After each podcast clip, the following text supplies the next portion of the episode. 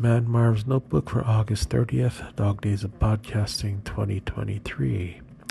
It's uh, 3 a.m. here in Atlanta. I checked into my Airbnb around 1.30 and I took a melatonin around 2 and I started feeling like I was gonna go off to sleep pretty quickly, but um, yeah, it's 3 a.m. now and it feels like 9 p.m. back at home.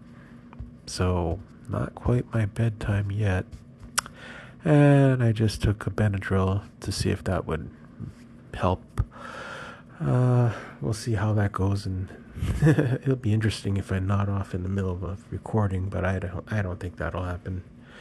So I was c- catching up on all my dog days listening, uh, and uh, Crazy Joe's.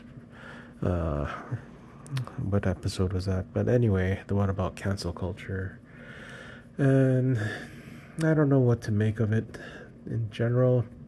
I think that your opinion should only extend as far as your reach really does. If you're if you find yourself in a position to cast uh, Kevin Spacey in some kind of production, then you should be making that decision to whether to cast him or not. And if you don't have that decision to make, then you should be trying to make it for make that decision for anyone else because really you wouldn't want to have someone else make your decisions for you, right?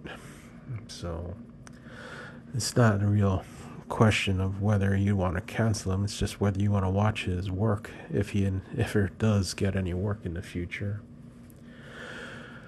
Uh, I don't know. It's a more difficult question than I really think you really ought to put effort into thinking about, especially at 3 a.m. in the morning. oh, let's see. I may just delete this and start over again, but uh, if this survives, uh, maybe I'll record something else in the morning and make it a two two episode day. But for now, that's it.